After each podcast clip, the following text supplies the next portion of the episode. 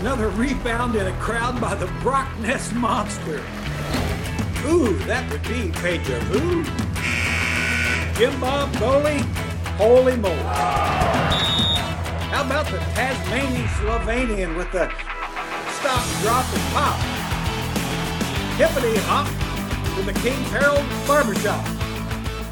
You're listening to the King's Herald Show, a bi-weekly NBA podcast that covers all the ups and downs, ins and outs of your one and only Sacramento Kings. I'm Will Griffith, and with me today and every day on this podcast are my two companions and the real brains of this operation. First up, currently writing at the King's Herald, Tony Xypteras. Tony, how's it going today? It's going great. Excited to talk about the draft, excited to talk about the Kings, and I'm excited to spend half an hour or so with Will and Jerry. Yeah. So now that you've mentioned that, saving the best for last here, and the real reason we've all tuned in today, he's a former Sacramento Kings head coach. He's a color analyst, a general manager of an WNBA champion. He's an Indiana Hall of Famer and the true pride of French Lick himself, Jerry Reynolds. Jerry, are you ready today? Oh, I am. I'm mentally ready. I tell you what, I'm really looking forward to this, working with you guys. I know you. I've read you guys for years and really, really know how much you follow the game. So I'm expecting to learn something from you guys. So you better bring your A games. Well, before we get into to teaching you anything new about this upcoming draft and whatnot, we want to get your perspective on something. Obviously, you were a manager in the WNBA and you and as well as in the NBA. And so I wanted to first talk to you about the pre-draft process. Explain to us a little bit how it goes from player playing in college ball to getting drafted by a team in the NBA. Yeah, you're exactly right. Well, it is such a process, no question about it. And having said that, this year and what all's happened, I think, is a totally unique situation. But on normal circumstances, you spend, basically a year just preparing to look at all the potential guys you think will be drafted, and then and you have some idea what your number could be, that sort of thing. And so, it's a matter of getting all the scouting reports live, getting the TV or the TV games broken down, the synergy, where which I think is really great, where you can just basically break it down to where if you want to see a guy in a pick and roll, you can see 1,000 of them, what he did in each one. So you get a great idea there. And then it's a matter of, but at some point along the line, you know what number you'll have. And so then you try to schedule guys to come in for workouts. And certainly they're very important. I think probably in my mind, when the Kings probably did the best was when they not only brought guys in for workouts and when you could get most guys in for workouts, I might add, you'd also put them through psychological evaluations, which I thought was very valuable. In other words, I always kind of remember seeing the psychological profile on Francisco Garcia, for instance, and it just came out glowing. This guy is coachable. He's a great guy, will be a great teammate, will never be a problem, blah. And that's exactly who he was. And then there's been a couple that were saying, this is a bad guy. And over the years, it was pretty accurate, and not that you couldn't sort of get an idea of it. So the psychological profile, I thought Jeff Petrie did a marvelous job of, in particular, of really getting skill sets defined, shooting and what you could do in workouts, because you're kind of limited. So the workout, and you try to evaluate that and just with the personality and how you think he might fit with his skills. And I've always said, people would say that I think a lot of teams put way too much value on the workout as opposed to the body of work. And, I think that's always a mistake. If you've seen it, somebody, have a bad workout or, you're playing 3-on-3 or something like that. It's like, come on, that's not the same as playing Duke in the finals of the conference or something like that. And so you have that. And then, you go through the whole process of even if you have that pick and you've got 2 or 3 guys that you're focusing on, then, you hash it out. But you're also always looking to trade. I mean, if you don't, you're foolish. I mean, and now, obviously, if you're number 1 and Shaq's in the draft, or LeBron, you don't. But I mean, that's that, as most of us know, so many top picks, you know, aren't any better than the 10th pick. And I think that'll probably be the case this year. But anyway, so you're looking to trade it, because if a trade can help you, why wouldn't you? I always said that year we had the 3rd pick and took Billy Owens basically for Golden State to get Mitch Richmond. Well, why wouldn't you do that? One's better than the other and still young. Now, of course, today's game, and I think fans, if a guy's over 25, they think he's ancient. It's like, I don't agree with that, because if a guy can still play 7 or 8 good years, I don't know, I don't have more than 7 or 8 good years left. So, so why wouldn't you get somebody to help you for 7 or 8 years? They're clearly better. So anyway, that's kind of the process. And then you get to the draft, and then truthfully, there's always surprises because certain guys you think will be taken in front of you aren't. And that's how mistakes are made. I don't want to say Thomas Robinson, but I did, to where the team has made its mind up. And then here's a guy that you thought would go 2nd or 3rd and was there available. And then you panic and take it because you have reason to think it's a good pick, but turns out to be terrible, of course. So you have that, the guys that fall.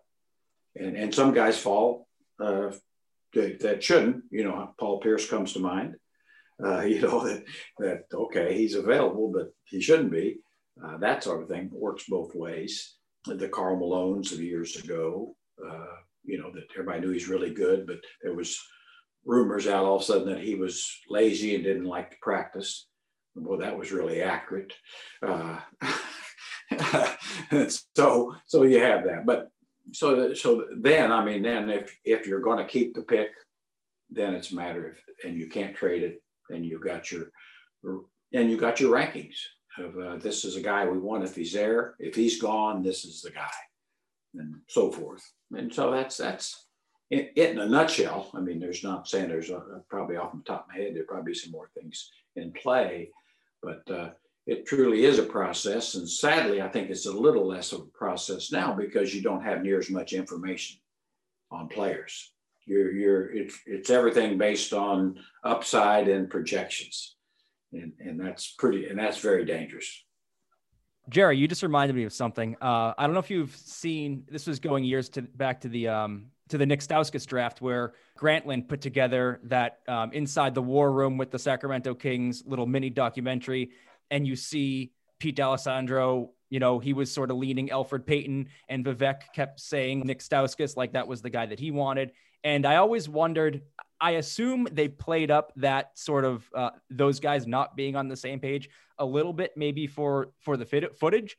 But I was curious how, like you talked about teams having their rankings. I was curious how strict they are following the rankings. In that video, it made it seem like there was sort of a scramble when the Kings pick came and they were like, all right, who do we pick, this guy or that guy? Then they make the call in. Whereas, in my mind, before seeing footage from inside like that, I thought, all right, these are very professional organizations with a ton of scouts.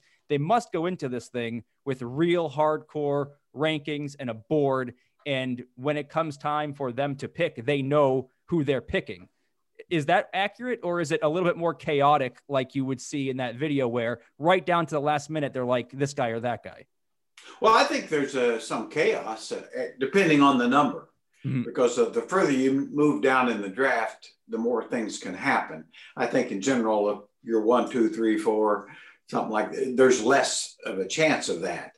But as you get into 6, 7, 8, 9, 10, 20, whatever number, certainly that can happen, as I said, because there's always somebody that was rated very high starts sliding, and then you have a decision. Even your guy is there, and you're saying, well, yeah, he's our guy because we thought he would be the best one at 8.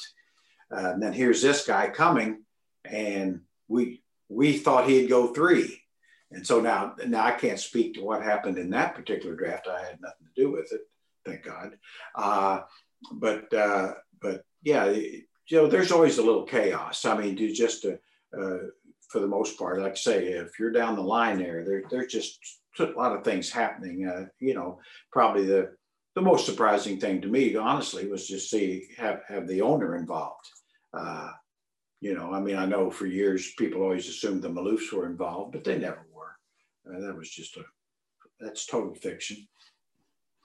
How much, Jerry, how much do you play the man across the table from you? How much in a situation where you have to draft, how much information do you share or do you get from other general managers where they might say, oh, we're the number 3 pick, we're picking this guy? And how much of that ends up being smoke versus actual factual information? A lot of it is smoke. I think there's always, probably most GMs in the league, you know, scouts, personnel people, have some people they trust. And, you know, and I certainly was no different. There were people I knew I could talk to and they'd tell me the truth. And I would tell them the truth. And then others, I wasn't going to tell the truth and they wouldn't tell me the truth. So we both knew that, you know, and then there's some that, you know, Don Nelson comes to mind that you knew he wasn't going to tell you the truth about anything. Just wasn't, he just couldn't do it. And I mean, even if it's to his advantage, he wouldn't do it.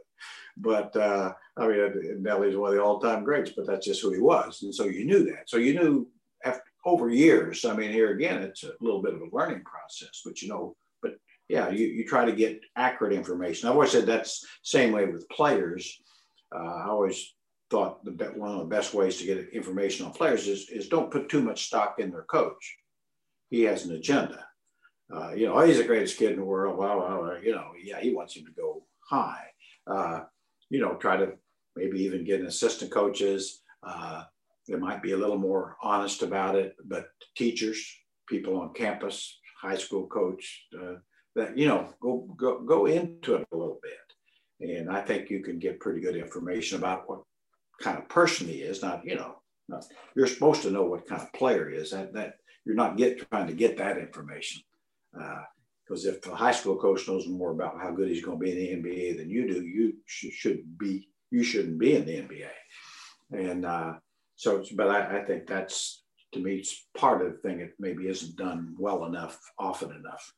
I was also curious how sometimes information gets out that maybe shouldn't. I remember, I think it was 2018 when the Kings moved up to number 2, the night of the lottery, there was already some rumblings from, I think it was ESPN's Jonathan Givony, who does a lot of their draft coverage, who right away said, you know, Luka Doncic is not the obvious pick for Sacramento. They really like Marvin Bagley. And that was the night of the lottery. And I know for all of Vlade's faults as a general manager, he really didn't like leaks. He was very strict, at least for himself, to not leak information out. When people did, he didn't like that very much. So I'm wondering where some information, I know not that specific situation, but where that kind of information might come from. I think I always assumed it was probably agents, but when it's that specific, when you're talking about the night of the lottery, someone from ESPN already knowing which way the Kings might be leaning on a decision that is kind of controversial, even from the night of the lottery. Well, it can come from a lot of places. And I think you hit on it, Tony. I mean, generally it's agents. They're the ones that's got an agenda to get it out there about their guy. But it's also true when you have large staffs, and every NBA team does. There's always a chance that somebody on the staff wants to be a little more important than he is, and you know, becomes a friend of the media, you know, that sort of thing. And you know, I always, you know, that's very dangerous. You know, but I mean, it's not totally unusual. But I would say agents probably number one. Because anything they can do to their advantage, and plus, quite honestly, you can't trust any of them. That's, you know, they've got their own agenda, which we all understand. So, yeah, I mean, I always go back. I mean, I always thought that was one of the real strengths of the Petrie organization is that really there's almost no leaks ever.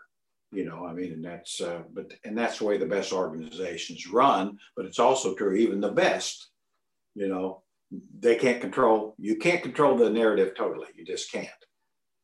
Let's transition a little bit here into the 2020 draft here. Jerry, is there anybody in particular? Obviously, this is the first pick for Monty McNair and his staff.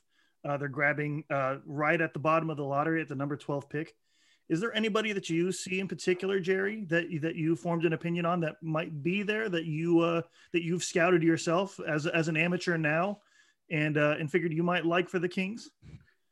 Well, I'm totally amateur. And I've honestly, I'll tell you right up front, I've watched less college basketball than either one of you guys and 90% of the Kings Herald. So the game doesn't interest me near as much as it used to. And so, there's some guys I did watch that I liked. Tyrese Halliburton's a guy I really like a lot. I don't think he's going to be there. But he's the kind of guy, for instance, that seems to have a game that would translate to the NBA. In other words, would he be a star? I don't think about that. But it'd be hard for me to see him not being good. Now, if I had a guy, there's one guy that really intrigues me that might be there, just what little I've watched. And here again, don't count on me for anything here. Isaac Okoro from Auburn. The guy can guard people, really athletic guy. Now, he doesn't have the complete game and all that, but none of them do, but he's a big time athlete that can go guard you. And for a team that, I don't know if you've noticed this or not, but the Kings don't guard anybody much. And I just noticed that about 30 games in, so I think someone like that he'd find minutes. It'd be hard to believe that pick wouldn't find minutes in the league, and then where he goes from there, I don't know. But athletically, he's off the charts.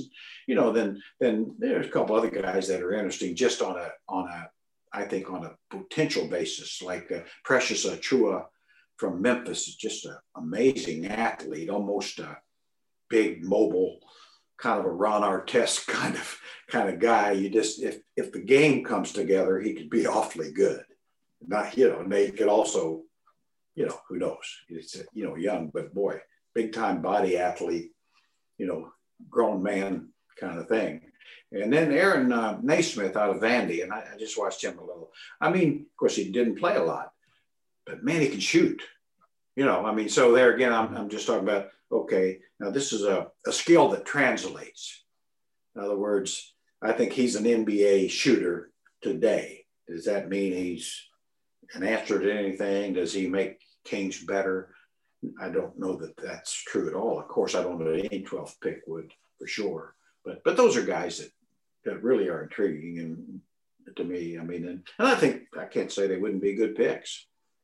Tony, what about you? Is there anybody that you heard from that list that sticks out, or somebody that you want to include in on that?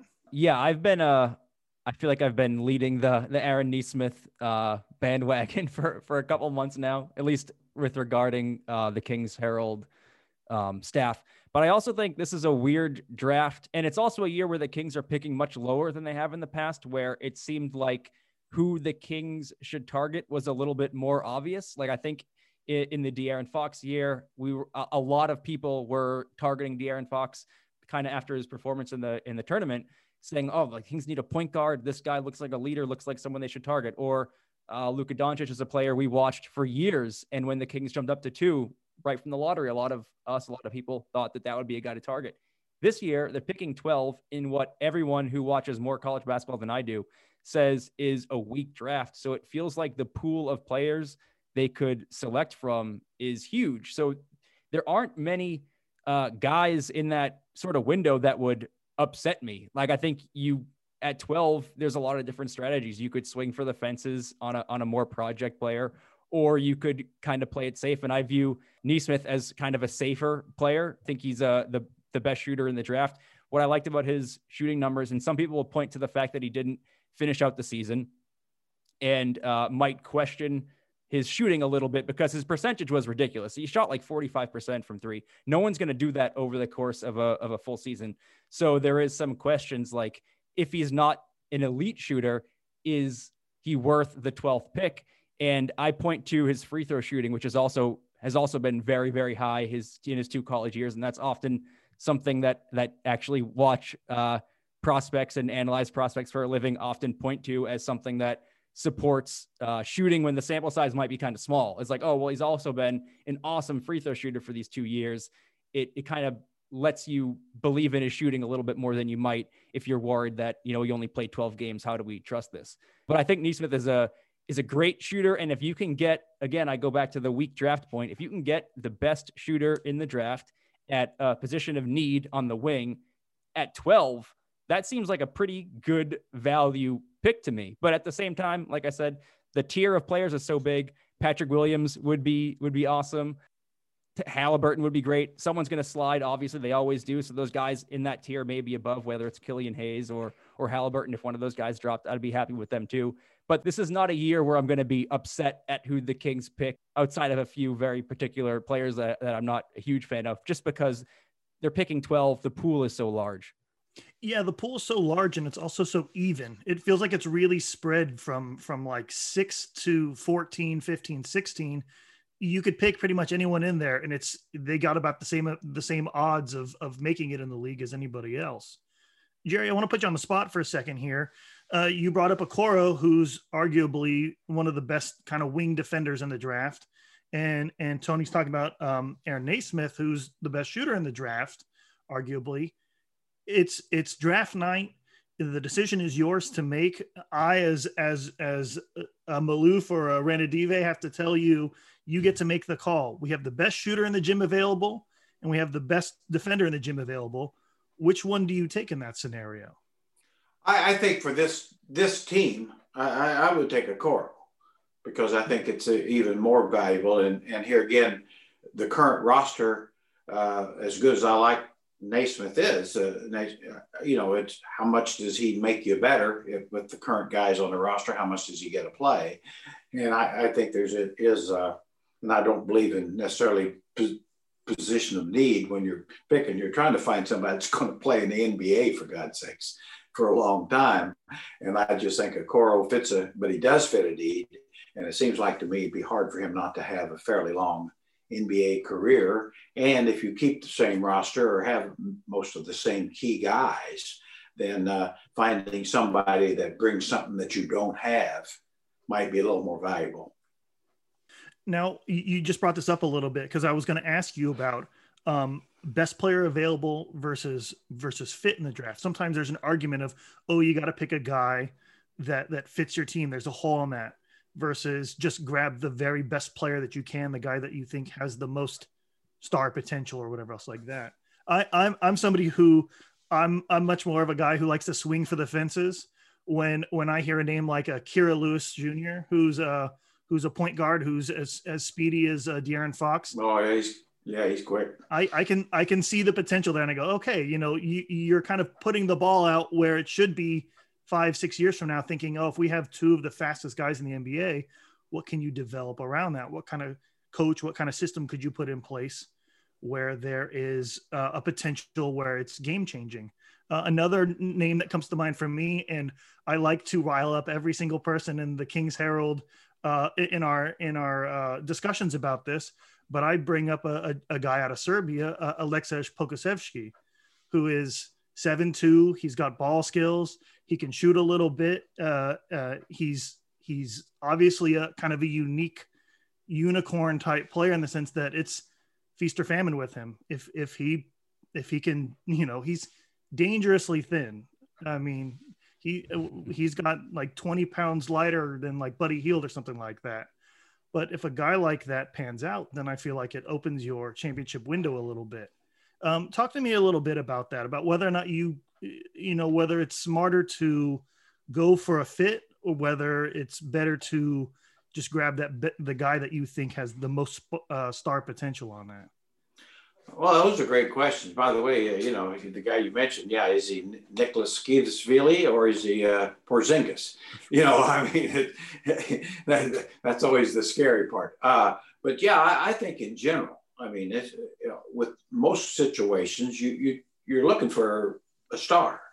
And certainly if you're really into the lottery, top 5, 6, 7, I'd certainly think you really want to find hit a home run, get a star. And, so many of the mistakes are made because teams that try to get a fit, a la, we can't take Michael Jordan because we got Clyde Drexler, sure, kind of thing. Sure. And you take, so I think you should always take stars if you're pretty sure that's what they are, and look for them. Now, further down, I still think that's true, but I also think there's a point where you say, well, I like this guy, I like this guy, I like this guy, And I don't see star anywhere, but I see good player. Sure. And which one can maybe fit what we need, you know. And so I think at some point you just never know, of course. But I think that often it's like, well, there's no reason to believe any of these guys are going to be game changers.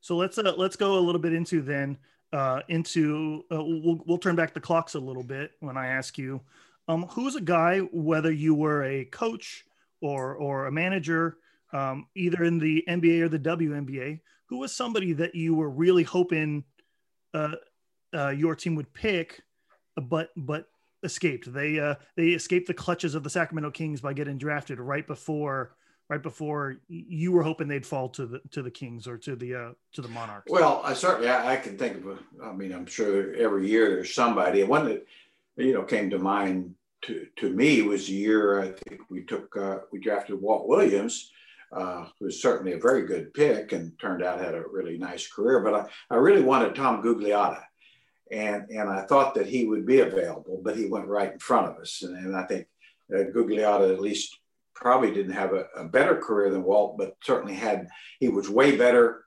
for a few years. He had more star quality till injuries changed things. But it is one of those things. I don't think there's ever a draft where you can't look back and find somebody that, geez, I wish we'd have got him. Or you get the right guy.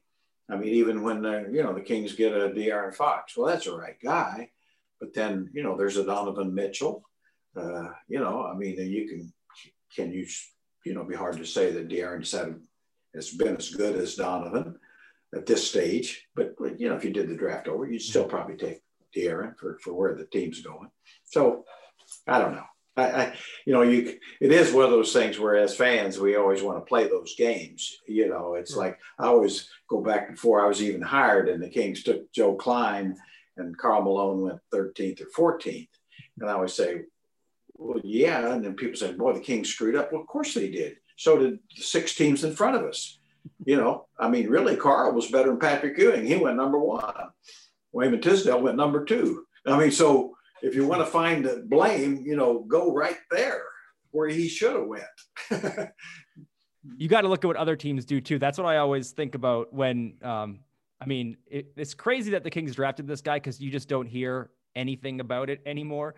But Georgios Papagiannis, everyone likes to criticize Vlade for that pick. And that's valid criticism. That was the first time in a draft maybe ever where the Kings drafted a player in the lottery that I had never even heard of until Adam Silver said his name out loud. But at the same time, you look at the players that went after him, and for as bad as that pick was, Vlade, I think OG Anunoby was one of the only better players that were even in that kind of same tier. So was it a bad pick? Yes, but I can only criticize to a degree because it's not as if any other team got their picks right in that range either. Yeah, too. And obviously, Vlade would be the first to admit it. He made a mistake. It was a real reach, and he saw something that others didn't.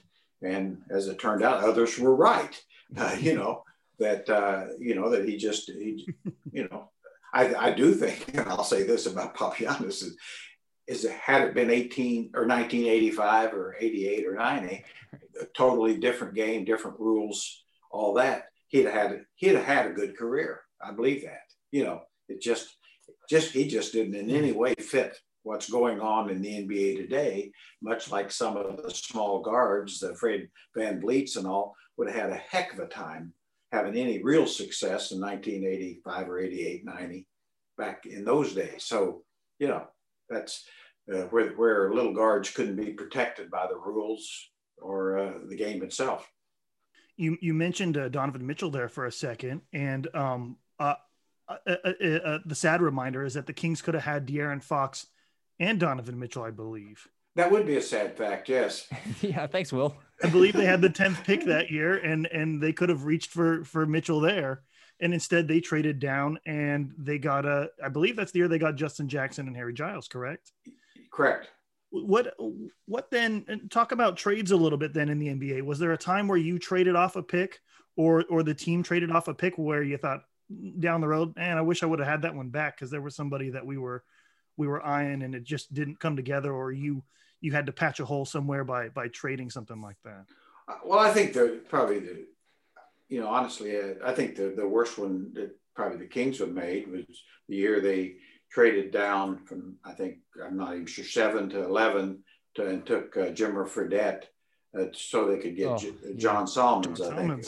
And I mean, and you know, there's certainly I like John as a player, don't get me wrong. And I think he had a pretty darn good career, but it just wasn't the right move. And now it was made partly because I know Paul Westfall, really just wanted a small forward.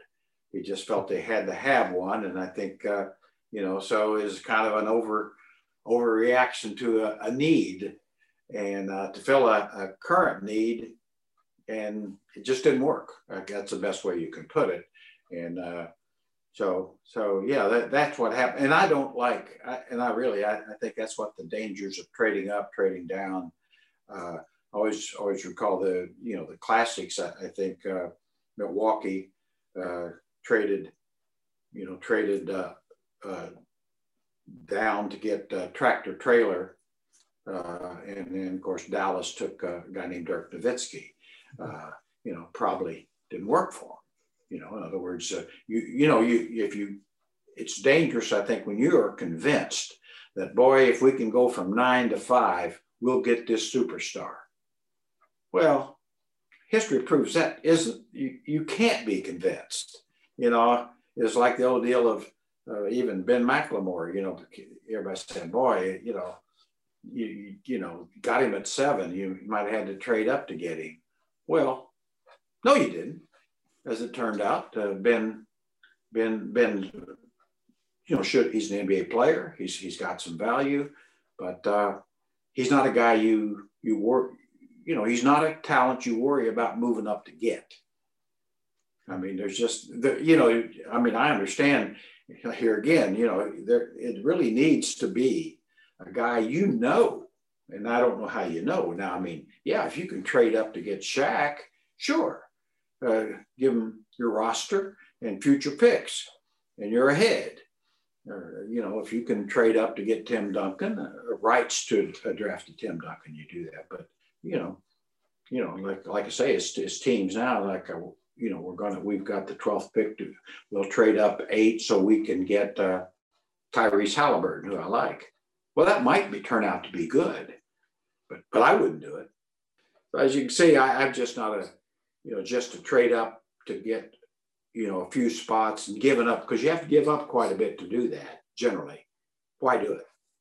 You reminded me of that Jimmer Fredette trade, and I'm upset all over again. I remember watching the transaction come through and I was like, wait a minute, the Kings traded who in my opinion was like a better player. Like they traded Beno, so they got John Salmons, they got the lesser player, and they moved down. Yeah, well, it didn't work. You're exactly right. I mean, there wasn't anything positive about it. And by the way, Beno was a pretty good player, but he's one of those guys that he's good, but he's not good enough. If you know what I mean, if he's one of your 3 or 4 best players, you're not very good. If he's one of your top 8 or 9, then you can be pretty good. For his salary, he was like a bargain. Like his production for salary and his steadiness. That's why that trade. I'm like, wait, you traded Beno, who's like he's very reasonable number for Salmons, who we've already seen here, and you move down. I didn't get that one at all. And as a huge Beno fan, it made me doubly angry. I always say the classic Beno thing though was he never made a mistake. I love the guy. We talked, he never made a mistake. It was always somebody else's fault. I always remember the classic was when he had the ball stolen from him at mid-court. There wasn't another human around. He gets the ball stolen, the guy goes down and lays it up, and he's pointing at 2 or 3 teammates. I'm saying, Beno, it's, you kind of got to own that yourself there, partner. When I think of Beno in my head, like the image that I see is him like shrugging, like it wasn't my fault, because he always did that. No, that's that was Beno. Yeah, but he was very steady. Like I remember anytime a game was on the line and they fouled Beno and Beno went to the free throw line, I was like, all right, this is good. We're in good hands. Like, he's going to knock down these end of the fourth quarter free throws every single time. Oh, yeah. I mean, he's the guy. He did play on a champion, had a role, limited role on a champion, and played on some other good teams. It's just like, say, he's like so many guys. I've always said that, you know, I'm probably outspoken in this, but there's really only 10 or 12 players in the NBA that are difference makers. Yeah. Most of them are just interchangeable parts. And, you know, I know with fans, you know, they'll get excited about Malachi Richardson or something. Oh, if he'd get more time, he could. No, it won't make any difference. Thank you for indulging me on a Beno Udrih conversation, Will. Sorry about that. You can move on. It's in Tony's contract. That's how we got him in here. We will talk about Beno at least once every few months just to make sure he's happy. Well, good. Yeah. Well, anytime he's one of the best. I just talked about Beno with Jerry, so that's a win for me. Oh, absolutely. I'm okay with that. We can Tony and I can. You know, I like one of my favorite guys. Period. Could be a good coach. Beno could be a good coach. So keep that in mind. If I remember correctly, he was doing some stuff with the Pistons as like some sort of like player development helper, but I think that was under Stan, and Stan Van Gundy's obviously not there anymore, so I don't think he's doing that. But yeah, I don't think so. Speaking of coaching, Jerry, having been a coach and a manager, when the draft is approaching, how do you as a manager take into stock what the coach says versus how you view the team versus how the coach views the team? And then as a coach, on the other hand, how do you impress upon a general manager, this is what I need to win, versus when the general manager has different ideas about that? Yeah, those are great questions, because, you know, they're two different jobs, and that's why it's tough for one person to have both jobs. I've always said as a general manager, you have to look at in terms of what's best for the franchise, and that may mean not tomorrow getting better, but the right guy down the road. As a coach, you don't care about down the road, because you ain't going to be down the road if you don't get better. And so and I can say that leads to those kind of things we already discussed, the John Salmons kind of thing. Well, Paul Westfall's worried about, I got to get something here to, try to get better. Well, we know it's a mistake, but I mean, that sort of happens all the time now, and then it's up to the general manager to say, no, we're not going to do that. Unless he has some feeling that it would work, of course. And so I always say that's kind of why the Rick Allen and Jeff Petrie thing was so good. They'd been, they really were on the same page all the time. Sure. And if they weren't, they'd get there pretty easy. So, but that's pretty rare, because it's, and that's why personally, and, that's why you need to hire the general manager first. That's why it needs to be, he needs to be the guy that hires the coach type thing. I just think it's very difficult, because you automatically got a little bit of a split of power there. And but yeah, they're going to see it different. They're going to see it different. And I just know my experience. I always remember when we drafted Bobby Hurley. Well, at the time, everybody was for it. He'd been not just a Duke, but in the Dream Team trials and stuff. I mean, he had been terrific, and got, his quickness and decision-making were just spectacular. And, but we knew it'd take a while. It's a position that takes a while. And so the idea was, we'll draft him, Spud Webb will be starter, and we'll bring Bobby along slowly, and maybe by the second, much like a John Stockton behind Ricky Green, second or third year, he'll be ready to really run a team and kind of do what he did or could do. But then about, the right fourth season, Gary St. Jean just decided, well, if he's going to be our guy, we'll just start him and have Spud come off. And it really was, in my mind, a wrong decision, because Bobby wasn't ready. Spud got to play against the second line guys. And just, it was way better. And so and Bobby's going against the frontline guys of a lot of veteran points who wanted to kick his ass because it was Bobby Hurley. Mm-hmm. And so and he played, he did okay up till the injury, and where his body was torn apart, but I don't think any other player in history would even come back, but that's another issue. But anyway, so those are some things that get construed. You know, it's a little bit like quarterbacks in football. You know, used to be you drafted a quarterback and they sat for a couple of years or a year or two. And now it's like, well, after three games, well, we got to get the, you know, get the 20-year-old in there so he can get his butt killed too. And then we'll give up on him in 2 years. So we're going to transition now into a segment that we're going to do every single time. Maybe eventually we'll invent a catchy little clever name for it. But we're going to have a Tony take questions from our Patreon subscribers, the people that support the Kings Herald on Patreon, who allow us to run our site. So Tony every week is going to offer up a question from one of the from one of our patrons as a way as a thank you to them, but also as a way for you to interact a little bit more with the fans instead of just me and Tony. Oh, great. So today's question is coming from Rob. Tony, why don't you go ahead and take that away? Sure. Yeah. Like Will said, we're going to do one Patreon question every week. And then I think once a month, we're going to do open it up a little bit more and take a few questions and put that up on the Patreon. So if you are a Kings Herald patron at any tier, you'll get to see the Patreon Q&A with Jerry. All right. And of course, we asked huge part of our site and our community, Rob Hessing, for the first question. So, Jerry, the question from Rob is, looking at the future, is the low post big permanently obsolete? Will we ever see another player like Zach Randolph as a core piece for a team, or is the post game as we knew it sort of dead? Great question. Obviously, not surprising from Rob. You know, by the way, I would say back when Rob used to write a lot for that other site, which will be unnamed, but I think I learned more from Rob than I did just about from anybody. But, you know, I guess my thought on that is, of course, there'll be some, but the current rules are really making it difficult. And I'm not a fan of making it. I mean, I'd like to see post play become more of a factor. I'd like to see post players allowed to play more.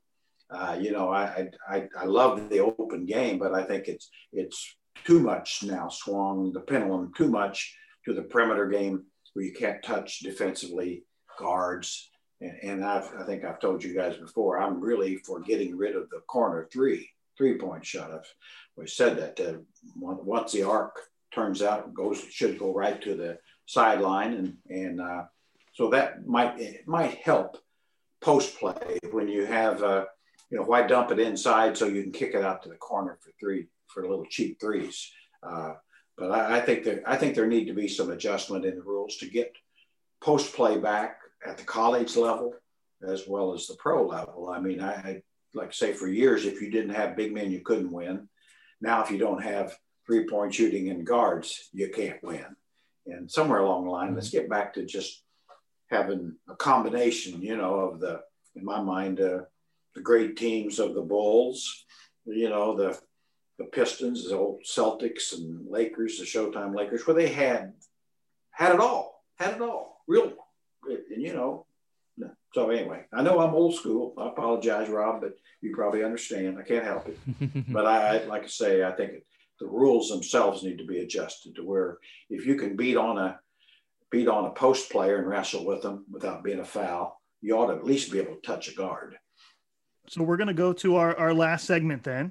And this is a segment we're going to have every week where we're just going to let Jerry talk, not like we haven't already had Jerry talking, but we're going to let Jerry talk on whatever his subject he wants to talk about. Today, we're going to have Jerry's Reynolds wrap-up, and then we'll be out of your hair, and we'll see you guys in 2 weeks. So, Jerry, take it away.